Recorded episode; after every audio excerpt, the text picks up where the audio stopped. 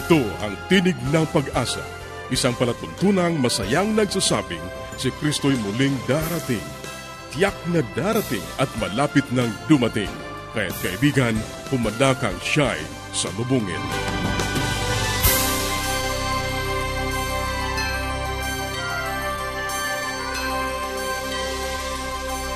Ang palatuntunang ito ay inihahatid ng Adventist World Radio. Kaibigan, mahal ka ng Diyos. Anuman ang iyong kalagayan, anuman ang iyong karanasan, magtiwala ka sa Kanya. Hindi ka niya pababayaan. Sa Kanya, tayo ay laging may pag-asa. Ito ang iyong kaibigan, Ner Caranza, nag-aanyaya na muli niyo kaming samahan sa 30 minutong talakayan tungkol sa ating kalusugan, pagpapanatiling matatag at masaya ng tahanan at sa pagtuklas ng pag-asa na nagmumula sa salita ng Diyos. Binabati natin ang ating mga kababayan sa iba't ibang panig ng daigdig. Maraming salamat sa inyong patuloy na pakikinig dito sa ating palatuntunang Tinig ng Pag-asa. Dalangin namin na naway nasa mabuti kayong kalagayan, ang kapayapaang galing sa Diyos ang inyong patuloy na maranasan. Inaanyayahan ka rin namin na makipag-ugnayan sa amin upang mapadalhan ka ng magagandang aklat at mga aralin sa Biblia na aming ipinamimigay. Ipadala mo lamang ang iyong kompletong pangalan at address sa Tinig ng Pag-asa, P.O. Box 401 Manila, Philippines. Tinig ng Pag-asa, P.O. Box 401 Manila, Philippines. Maaari ka rin mag-email sa tinig at awr.org. Tinig at awr.org o mag-text sa Globe 0917-1742-777 0917-1742-777 at sa Smart 0968-8536-607 0968-8536-607 0917. At upang ma-download ang mga hindi napakinggang programa, magtungo lamang sa ating website www.awr.org www.awr.org Sa mga kababayan nating nasa Estados Unidos, maaari nyo na rin pong mapakinggan sa inyong mga cellphone ang ating programa.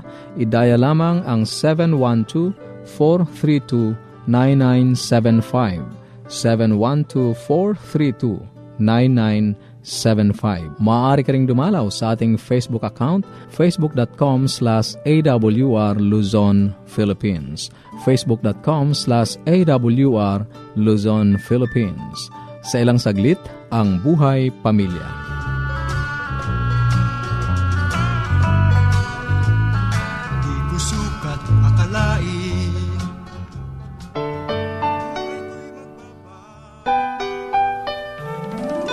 Tayong mga Pinoy, mataas ang pagpapahalaga sa pamilya. Walang hindi kagawin. Lahat kakayanin. Kahit buhay, itataya natin. Kahit anong hirap, kahit anong bigat. Wala yan, basta't para sa pamilya. Maligayang pahikinig kaibigan dito sa ating palatuntunang Buhay Pamilya. Ito ang inyong lingkod, Kuya Ponching or Pastor Ponciano Kujamat. Nung nakaraang pagkatalakay natin ay binanggit natin na meron kinalaman sa apat na temperaments ng isang tao, ano po, o ng isang pamilya. Kasi alam nyo, itong apat na temperaments na to, nasa inyo yan, nasa akin yan. Pero meron lamang nagdo-dominate, ano po. Pwede ang mag-dominate ay yung tinatawag nating choleric melancholic o sanguine phlegmatic. Depende yan. Kaya kayo po ang makakapagsabi niyan. Although meron tayo tinatawag na TI o yung test na tumutukoy dito, yung temperament inventory. Pero kung wala naman kayo, at least you could observe your lifestyle, no, your reactions to to life kung ikaw ay melancholic, choleric, phlegmatic or sanguine. Ngayon medyo bigyan natin ng konting pagdidiin no, itong issue ng choleric. Ano po? Halimbawa, pag ikaw ay naging choleric, pag mayroon kang miyembrong choleric, kagaya na sinabi ko sa inyo, ang choleric po ay, kumbaga, sabi natin, irritable. Meron siyang tendency magalit agad. Ano po? Ito lang ba ang ugali ng choleric? Ito lang ba ang description sa kanya? Napaka-negative naman. Alam niyo po, ang choleric at ang lahat ng mga temperaments na nabanggit ko, ito po ay meron din tawag tayong positive sa negative, uh, sabi natin, uh, descriptions. Meron silang strengths at meron din silang mga weaknesses. So, yung sinasabi ko sa inyo sa choleric kanina, yung konting bagay lamang, react agad, init agad ng ulo, Hindi lang niya napanood yung gusto niya. Halimbawa, na-late lang siya sa opisina. Halimbawa, na-traffic. Ganon, mga ganong issue, no? Mainit agad ang ulo, highly irritable agad, feverish, sabihin natin. Mga ganon. Ito po ay mga choleric reaction. Ito ang kanya mga weaknesses. Ano po? Pero alam niyo, meron din naman siya mga strengths na mga ganda. Ang isang strengths ng choleric, sabihin natin, alam niyo po, pag choleric kayo, yan po ang mga tao na talagang meron tendency maging leader, maging tagapanguna ng ating paaralan, ng ating iglesia at maging ng ating bansa. Pag meron kayong choleric personality, sabihin, decisive kayo, mahusay kayo sa desisyon, mahusay kayo sa planning, mahusay kayong humawak ng sabihin natin ng isang kumpanya o ng isang paaralan o isang pangasiwaan, yan ang mga choleric na tao. Ito po kasi mga choleric na to, lagi itong on the go eh. Lagi yung kumikilos. Kilos ng kilos yan. Hindi mo siya makikita na, na very dull o very void sa kanyang buhay. Yan po ay galaw ng galaw. In fact, yung mga choleric na tao, mga career-oriented people po yan. Mga goal-oriented people po yan. Meron yung sense of direction, meron silang pinupuntahan. Kaya maganda na tayo ay magkaroon din ng choleric uh, description or personality. Kasi alam niyo pag kulang tayo o wala tayong ganitong uri ng personality, yung pagiging choleric, para bagang wala tayong pupuntahan, wala tayong mararating. Ano po? Kaya nga kaibigan, kung ikaw man ay choleric, ay napakaganda. Ini-encourage ko na magpatuloy ka sa iyong ginagawa. Malayo ang mararating ng mga taong choleric. Kaya lang syempre, meron din namang payo sa iyo kung ikaw ay isang choleric kasi ang tendency mo nga, choleric ka, magtataas agad ang presyon ng dugo mo sa sobrang init ng ulo mo, tapos magagalitin ka pa, at minsan nga ang mga choleric ay talagang pagdating sa relationship naman, minsan very hurting naman siya. Minsan nagkakaroon siya ng problema sa relasyon kasi nga, minsan pa nagsasalita siya parang batas, parang otoridad, parang pag nagsasalita siya, tyrant ang dating, ano po, parang ang dating niya, nagger, bossy. Yun ang problema ngayon sa mga miyembro ng pamilya o asawa nating lalaki o babae na merong choleric personality. At pag merong ganong uri ng personality, paano mo i-handle yan? Ibigan, pag meron kang kasamang choleric sa bahay, malimit binibiro ko pag may choleric akong kasama sa bahay, sabihin ko, oh, ingat sa puso, ha? Ingatan ng puso, delikado sa puso yan. Kasi minsan nagiging choleric din ako eh. Eh, ang unang ida-damage ng mga taong choleric, eh, baka puso, magkaroon ka ng cardiovascular attack, no? Siyempre, eh, at the height of your emotion, no, talagang matindi yan eh. At minsan, buti kung puso lang, no, buti kung physical damage lang gawin yan. Eh, minsan sa sobrang init ng ulo mo, na wala ka sarili, na walang ka ng control, eh, nahapahamang pang ibang tao. Kaya, sa pagidil sa bata, pag ikaw ay super choleric, minsan nakakapamalo ka ng sumosobra. At alam nyo, ang epekto nito talagang nagkakaroon ka ng guilty feelings sa mga anak mo. O kaya sa asawa mo, bigla mo na sampal, bigla mo na suntok, no? grabe, ba't ko nagawa yon? Minsan nagkakaroon ng guilt, no? Ang hirap niyan. Nagkakaroon tuloy ka ng worry. Nako, will they still trust me? Magkatanong kang ganun. Pagtiwalaan pa kaya ako ng asawa ko? Pagtiwalaan pa kaya ako ng mga anak ko? Kaya, ang mga choleric na tao, kung ikaw ay choleric, kung ako ay choleric, ang payo sa atin ay magdahan-dahan tayo, maging slow naman tayo. Let us become, or let us be very, very logical, reasonable individual or reasonable being. Kasi pag hindi, ang tendency nga ay makasakit tayo o tayo ang masaktan. So, kayo mga choleric, cool lang, relax lang kayo. Ito po ang inyong lingkod, Kuya Ponching or Pastor Ponciano, Kujamat. Yes,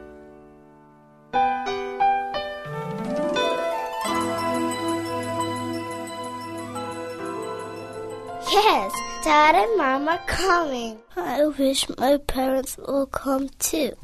The best way to spend time? It's with family. Adventists care. Ang bahaging iyong napakinggan ay ang buhay pamilya.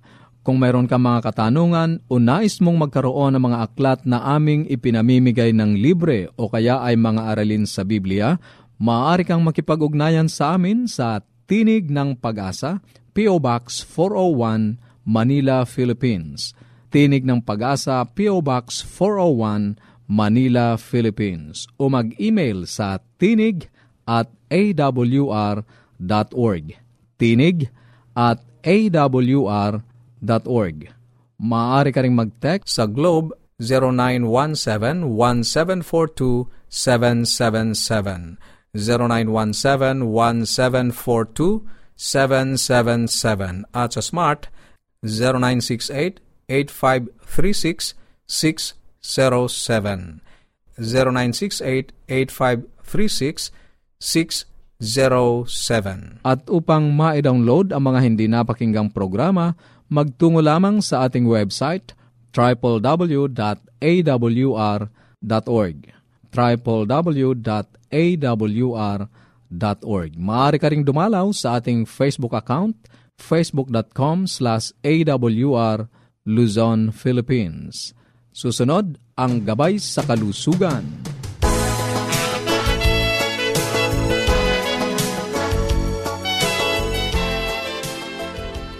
Ako po ang inyong doktor sa Himpapawid, si Dr. Linda Limbarona. Sa mga nasa malayo nating mga kababayan sa ibang bansa, kumusta po kayo dyan? Sana po ay kahit pa paano sa pakikinig dito sa ating programa ay nakokonek kayo dito sa atin sa mga kababayan ninyo, no? Pwede po kayong lumiham sa atin kung may katanungan kayo sa pangkalusugan. I-address nyo lang po ito sa Dear Doctor, P.O. Box 401, Manila, Philippines. Inuulit ko, P.O. Box 401, Manila, Philippines. Ngayong araw pong ito ay may panibago na naman tayong pag-uusapan na karamdaman. At kagaya ng sinabi ko, ito ay karaniwang sakit at problema. Alam po ba ninyo, bilyon-bilyong dolyares, bilyong-bilyong piso ang nauubos ng buong mundo, no? hindi lang ng ating kababayan, dahil sa sakit na to. At ito ay ang tinatawag nating hypertension or high blood pressure, no? Siguro sa sampung tao na adult, no, or above 50, ay talagang meron dyan na may high blood. At sakit ng modern society to. Palagi ko yung mga ninuno natin nung araw, hindi gaanong naha-high blood kasi ang pagkain nila ay mga simple foods lamang, no? At maraming gulay, tapos walang masyadong stress or pressure.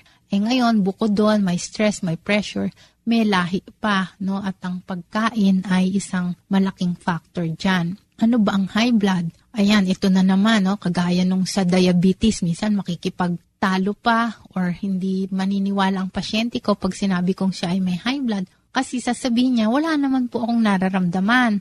Nakikiusap po, bigyan ko na ng clearance patungo sa abroad. Ay ang blood pressure naman po ay 180 over 120. Napakataas po. Ngunit wala pa rin nararamdaman. Ang high blood sa definition ngayon ay pag 140 over 90 and above.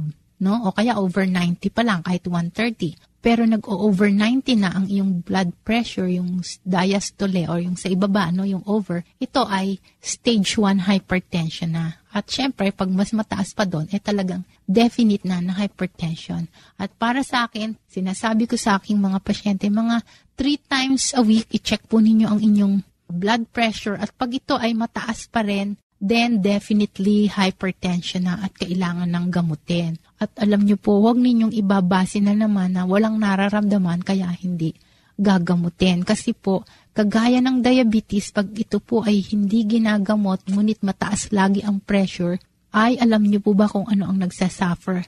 Ang puso at ang mga maliliit na ugat. Kagaya din po yan ng isang motor. May motor ka na nagkukuha ng tubig, no? Tapos pinapasa sa mga gripo or sa mga tubo. Eh kung barahan mo yung lalabasan no na tubo, ay gana ng gana ang motor, ay mag-iinit no? at masisira. So, ang puso po natin ay parang motor po yan or makina na gumagana at siya ang naglalabas ng dugo patungo sa ating katawan. Ngayon, kung mataas ang blood pressure, yan po yung mga sa ugat natin, no? May pressure dyan, mataas, ay nagsasuffer po ang puso. Ito po ay lumalaki in the long run.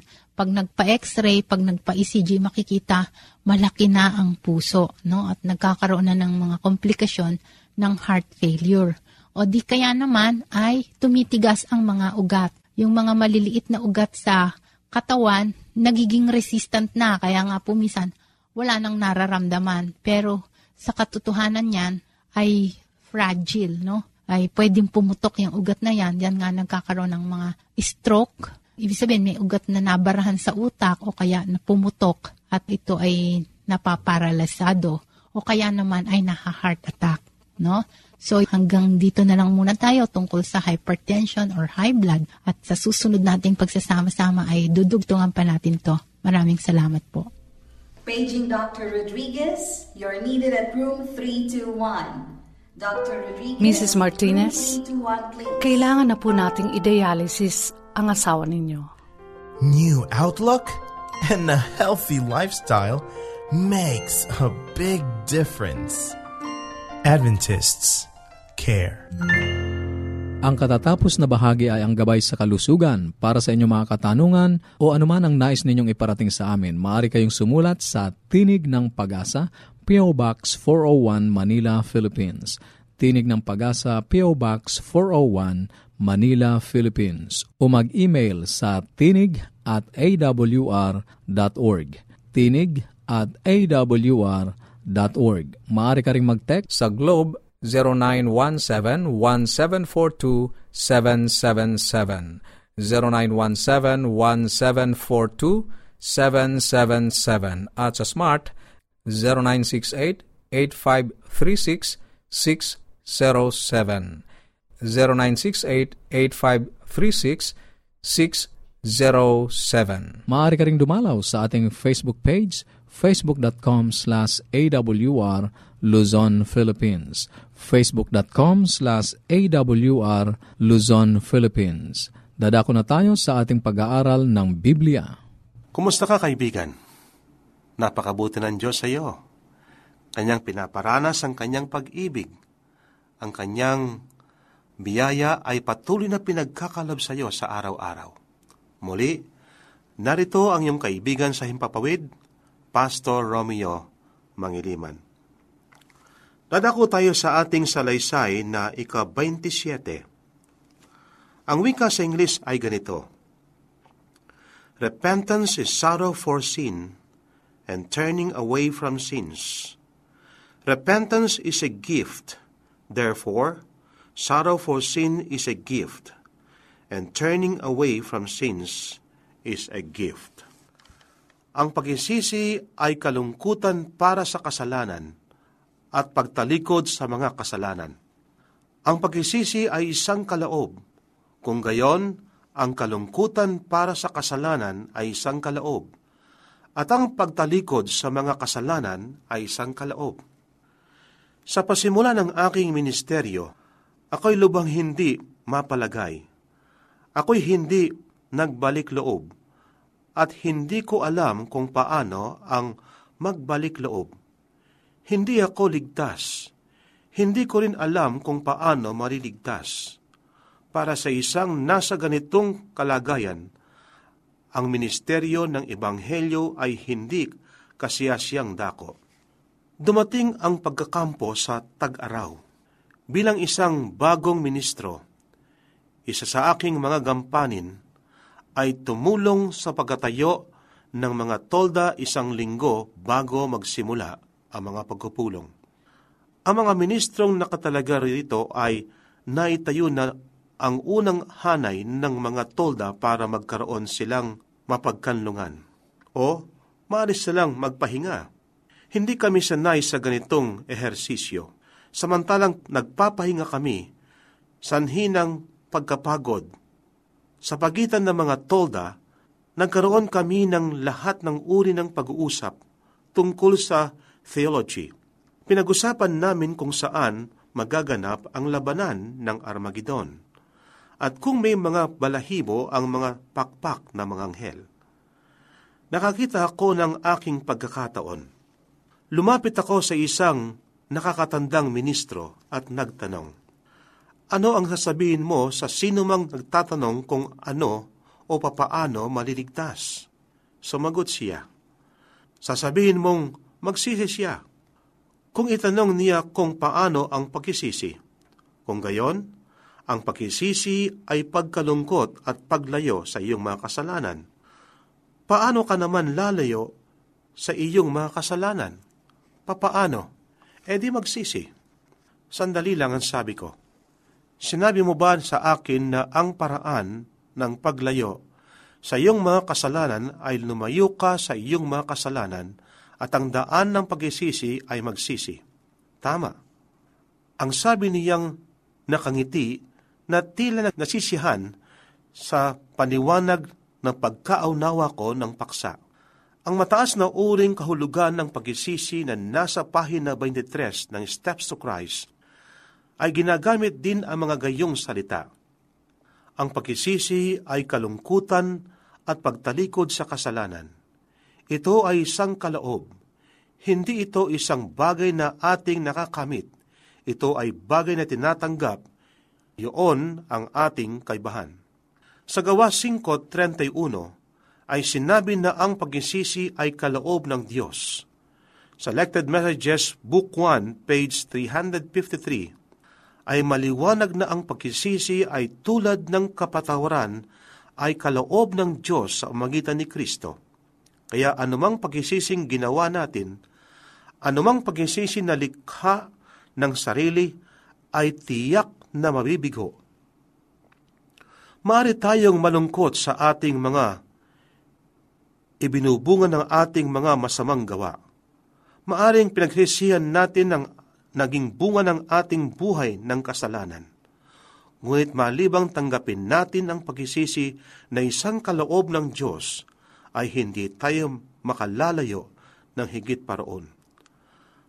Ang kalungkutan para sa kasalanan at pamumuhay na hiwalay sa Diyos ay maaari lamang magmula sa Diyos hindi nating magagawang malungkot sa ating mga sarili.